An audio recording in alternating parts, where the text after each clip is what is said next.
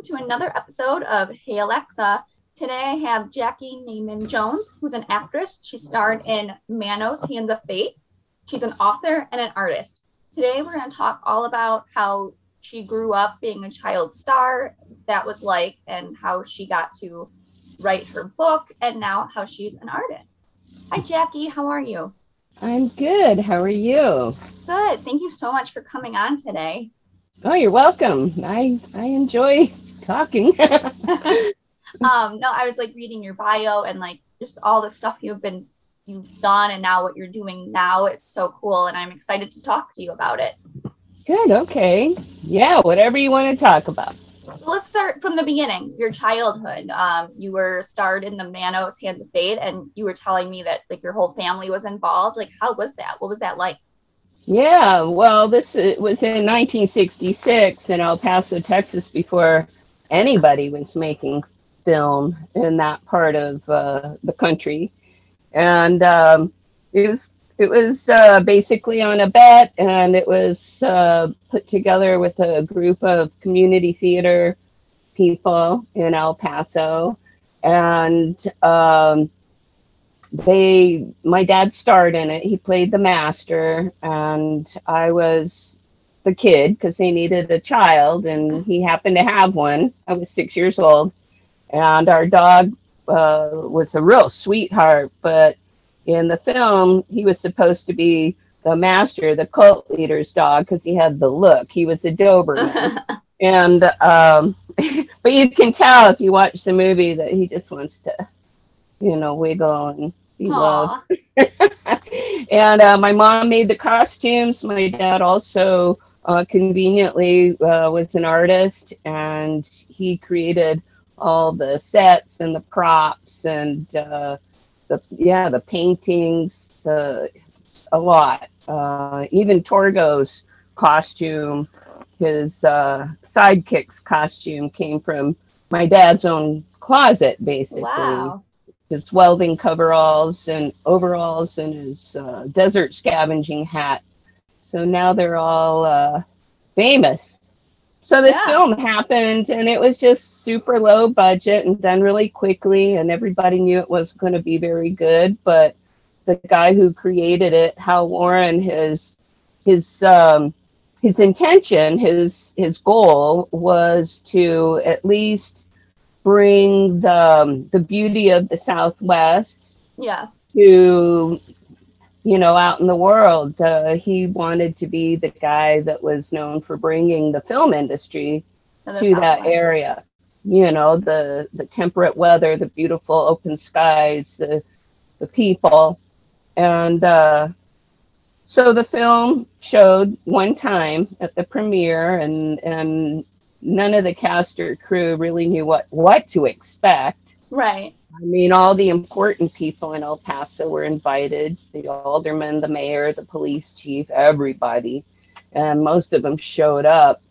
And it was so bad that um, the cast and crew basically tried to just get out of there as soon as it was over and the local entertainment writers who were big fans of my dad for one because he always played the lead characters in the community theater plays and okay. and he had you know he had a lot of admirers and they very mercifully didn't write much about it at all.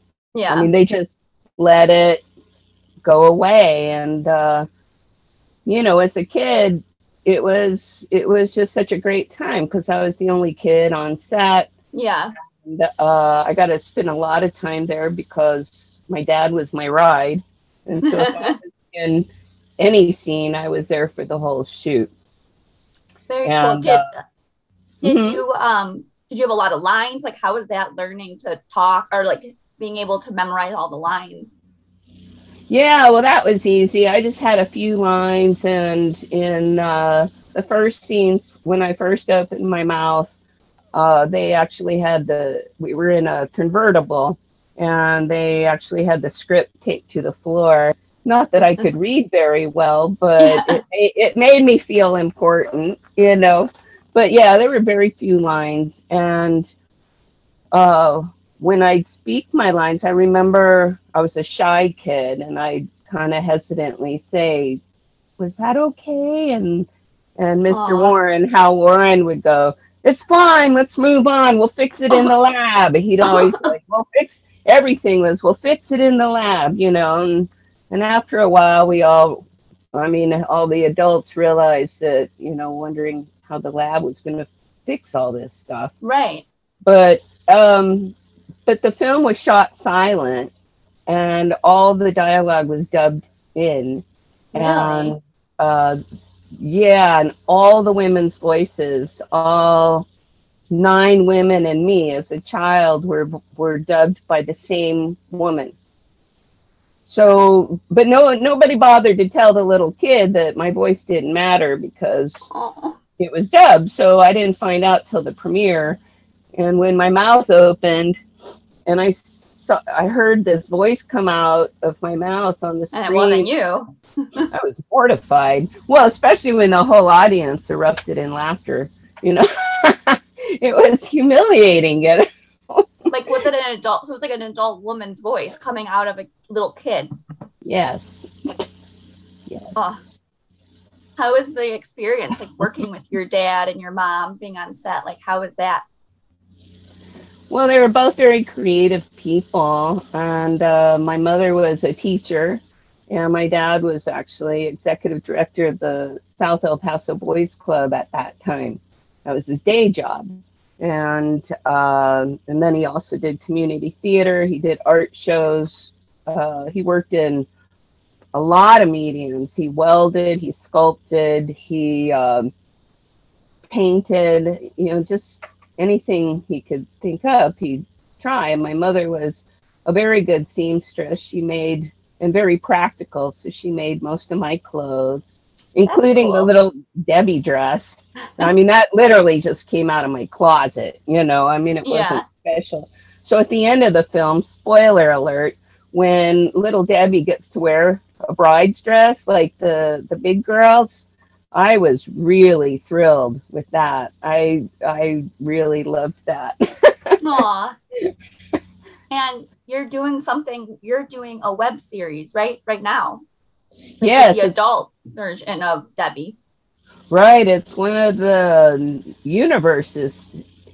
You know, for such a bad film, it's inspired a lot of really talented projects, like uh, Yeah. Manos the Hands of Felt Puppet Theater. Uh, it's been on stage as a parody twice now. It's got coloring books, trading cards, a Nintendo video game style, you know, so many things. But That's so Um, cool. And like you were a part of the original. So it must be really Yes. cool to get to see things or hear about it. Oh yeah, I've met so many amazing and talented people because of this. The Mystery Science Theater crowd tends to be um, thoughtful, intelligent, uh, humorous people, and uh, it's just great being a part of that that world. And I've yeah, I've had the opportunity to either be involved in a lot of these projects or at least to get to know the people that are creating them. And so in 2015, I got together with uh, well Rachel Jackson, who created the puppet theater Manos of Felt. She's otherwise very talented, and a couple of other filmmaking friends, and we wrote and produced Manos Returns, and that's available. And uh, that story is me, Debbie, 50 years later, and I have lived with the Manos cult all those years, and so that's the the story of now Debbie is the master and she's in charge of the place. Wow. You know, what would what would a six year old kid become after 50 years of that kind of life? And I'm not a very pleasant character in that film. I'm not a nice person. And then a few years go by, and uh, Willow Polson um, contacted me about doing a web series. And we've already filmed the pilot. You can see the teaser trailer on YouTube All and right. the Manos Chronicles. And that's a whole different universe. That's over 50 years later. And Debbie's universe is that Debbie has escaped the Valley Lodge when she was young, and she's been in hiding from the cult all these years. So it's different than It's a completely different universe, and in this one, Debbie is uh, wanting to do good in the world and fight against evil. I like And it. and then I was just approached by someone who's uh, writing uh, a screenplay that he hopes to turn into a film, and it's a reimagining of the original story. He's just kind of embellishing because many people have said the story itself is interesting. It's just Yeah. how it was executed Right. but there's a lot of things about Manos that um, you know keep people really involved and attached to it. There's there's just some. It's more than just a bad movie, which it certainly is a bad movie. Some of those end up doing so well, like how yours is. There's yeah, that other one called is the room. yeah. There's the room. There's Birdemic. I mean, So those are sometimes it's those are my sometimes it up- sometimes it ends up doing better. Well, yeah. I mean, that's the truth because Just after hearing the about it more. yeah, after the premiere, it just disappeared, you know, for 27 years. And Wow. I grew up remembering it and holding on to those memories because I really didn't think I'd ever see it again. yeah. And as I got older, I started searching for it pre internet, you know, making phone Yeah. calls to film libraries and such. And I just never, I couldn't find it. And so I gave up. And then 27 years go by, 1993, and my dad, the master, calls me on the phone and says, You'll never believe what I just saw on television. It was crazy. It's on TV. That's so cool. It was on Comedy Central because Mystery Science Theater had found it and put it on. It's, yeah, it's pretty crazy how it came back into the world. And there's so many synchronicities about this film, so many really interesting things I've seen over the years that sometimes you have to wonder if there really is a Manos, a god of primal darkness. uh, who, uh, I mean, but I don't know. There's it definitely has its own energy and its own life. It's very interesting and it's a great deal of fun. yeah. And like you I- got to be from the ground up. Yeah, and I've got to meet some really amazing people because of it. I was um, I was a guest at a convention a few years ago, and Cassandra Peterson, who is Elvira, was also a guest, and she had done Manos on her show a few years before that, and I I uh, went over there and I I snuck in and I introduced myself before anybody could stop me. Because she had a bodyguard. I mean, she had, you know, you could, Yeah. you know. And uh, I just snuck in there and I just rapid fire told her who I was. And and she looked at me for a second and then her eyes got real big and she goes, There's a long line of people lined up for her autograph. And she just goes, Stop the line. and then she, she she's like, okay and she just started asking me a bunch of questions about it i mean and then joel hodgson who was the the host of mst um, he very generously wrote the the prologue to my book that i wrote about the behind the scenes here it is right here growing up with Manos Very cool. I was going to ask you about that. What made you decide to write the book and like what's it about? Well, I decided to write the book because um, because I had all these stories, I had all these memories, and also I realized that uh, my dad was still living, and I did some research, and I was able to find a few other people that had been part of the original or family, close family of some of the original, and um, I just saw this opportunity that might not be there later. Yeah. So, um, and then through the magic of internet and social media, I met another author on Facebook, and we became friends. And and she's the one that helped me see it as a possibility because I'd never I'd written a book, Yeah. and so she she co-authored it. She I wrote the stories, and she helped me uh, arrange them and edit it. And uh, I have to say, it's four and a half stars on Amazon.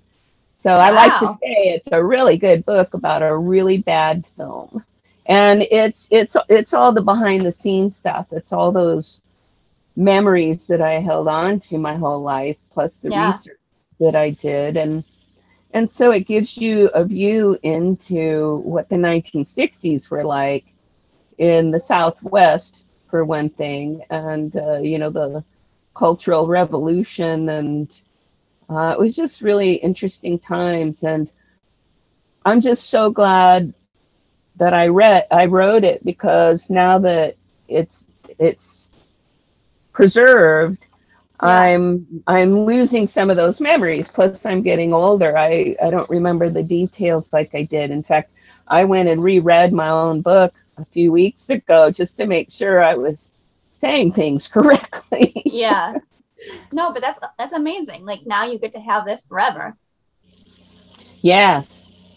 Oh, here's another thing I just brought along. This is funny. Is uh, I've been uh, because of this movie, because of Manos the Hands of Fate, I've been interviewed by uh, Upworthy and Cracked.com and Entertainment Weekly and Playboy Magazine. Wow.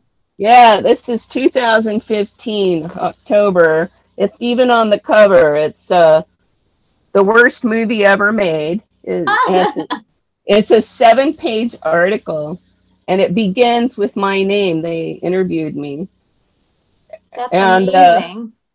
and my younger son was in high school at the time.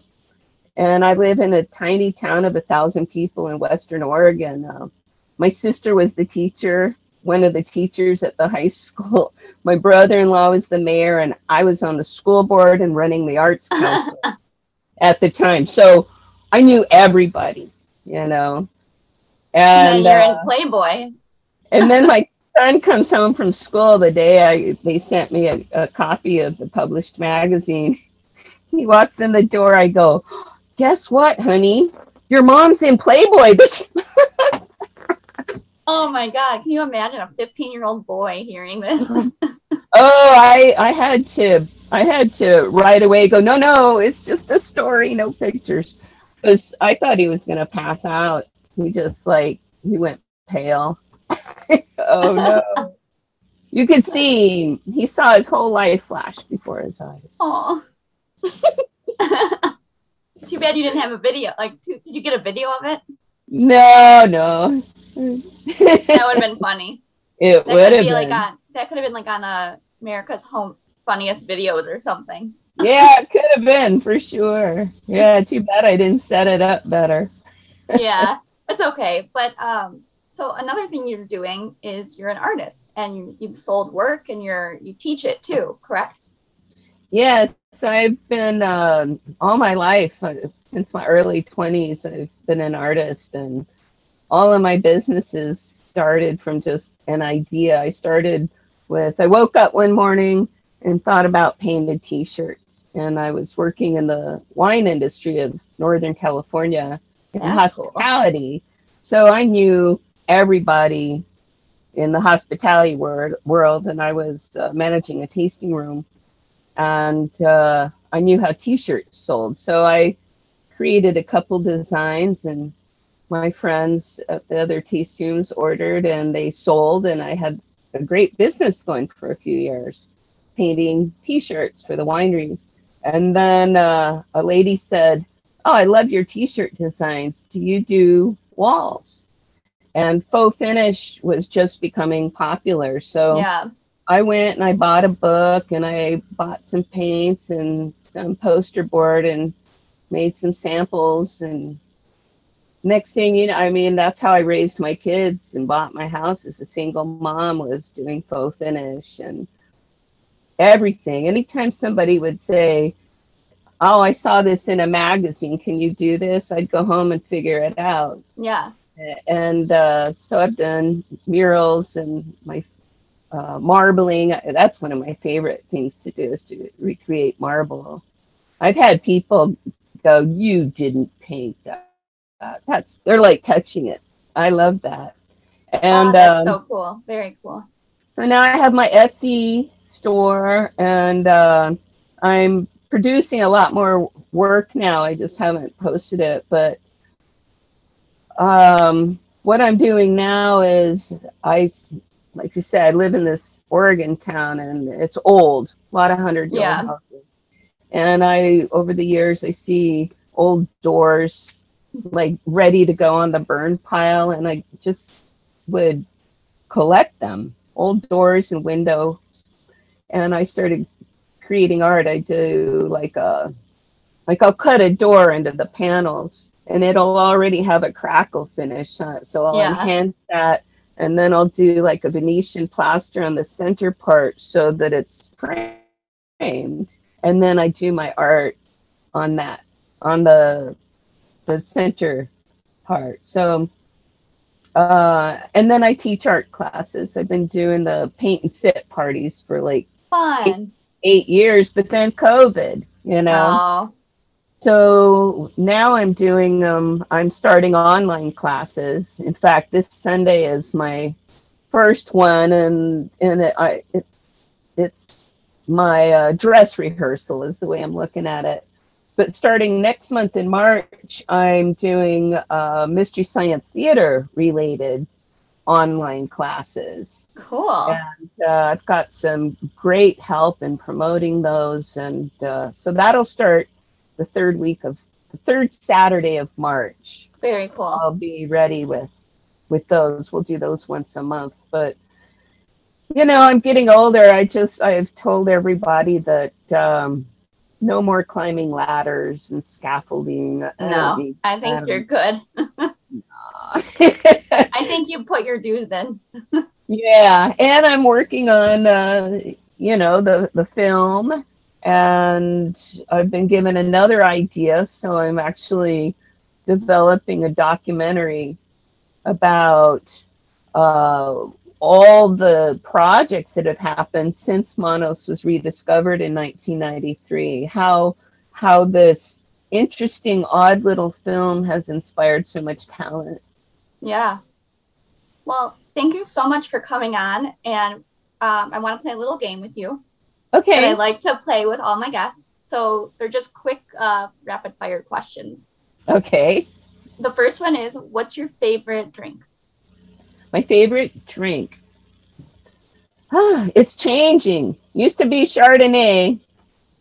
And uh, I don't know, I got a sweet tooth now, so I'm going for these uh, like creamy things, you know, things Oh, that are, you know, like white Russian. So those aren't so good for me. So, I'm a rose kind of girl. So oh, are you? Okay.